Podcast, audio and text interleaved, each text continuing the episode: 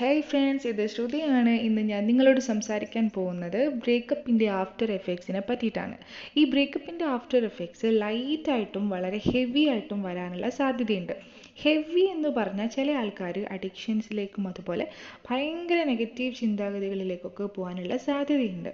So എന്തുകൊണ്ടാണ് അങ്ങനെ heavy ആയിട്ട് ഇരിക്കുന്നതെന്ന് പറഞ്ഞാൽ നമ്മളൊരു റിലേഷൻഷിപ്പിൽ ഉണ്ടായിരിക്കുമ്പോൾ നമ്മൾ നമ്മളെക്കാൾ കൂടുതൽ പ്രയോറിറ്റി സ്നേഹം കെയർ ട്രസ്റ്റ് ഇതെല്ലാം നമ്മൾ മറ്റൊരു വ്യക്തിക്ക് കൊടുക്കുമ്പോൾ അല്ലെങ്കിൽ നമ്മൾ നമ്മുടെ ചുറ്റിലുമുള്ള അച്ഛൻ അമ്മ കൂട്ടുകാർ നമ്മുടെ കരിയർ നമ്മുടെ എഡ്യൂക്കേഷൻ നമ്മുടെ നോളജ് ഇതൊന്നും നമ്മൾ മൈൻഡ് ചെയ്യാണ്ട് നമ്മൾ ആ ഒരു വ്യക്തിയിൽ മാത്രം ഫോക്കസ് ചെയ്ത് നിൽക്കുമ്പോൾ ആ ഒരു ഫോക്കസ് പോയിന്റ് ഒരു ഫോക്കൽ പോയിന്റിൽ നിന്നും ആ ഒരു വ്യക്തി മൂവ് ചെയ്യുമ്പോൾ നമ്മുടെ ലൈഫ് ഫുള്ളായിട്ട് നമുക്കൊരു എം ടി ഫീൽ വരാം.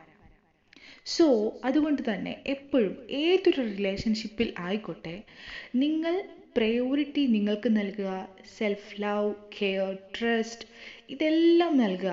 സോ നിങ്ങളുടെ അച്ഛനും അമ്മയ്ക്കും ഇമ്പോർട്ടൻസ് നൽകുക നിങ്ങളുടെ കൂട്ടുകാരെ നിങ്ങൾ സ്നേഹിക്കുക റെസ്പെക്റ്റ് ചെയ്യുക നിങ്ങളുടെ കരിയറിനെ ഫോക്കസ് ചെയ്യുക നിങ്ങളുടെ എഡ്യൂക്കേഷൻ നിങ്ങളുടെ അറിവ് ഇൻക്രീസ് ചെയ്യാനുള്ള കാര്യങ്ങൾ ഓരോന്നായി പഠിക്കുക.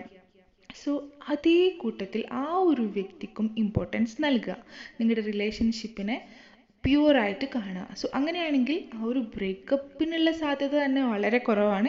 ഇനി ബ്രേക്കപ്പ് ആയാൽ തന്നെ അതൊരു ഫൈവ് പെർസെന്റേജ് ടു പെർസെന്റേജ് ഒക്കെ മാത്രമേ നിങ്ങളുടെ ആ ഒരു മൈൻഡിനെ എഫക്റ്റ് ചെയ്യത്തുള്ളൂ. ഇനി അഥവാ എഫക്റ്റ് ചെയ്താൽ തന്നെ നിങ്ങൾക്ക് ഹീൽ ചെയ്യാനും വളരെ എളുപ്പമായിരിക്കും.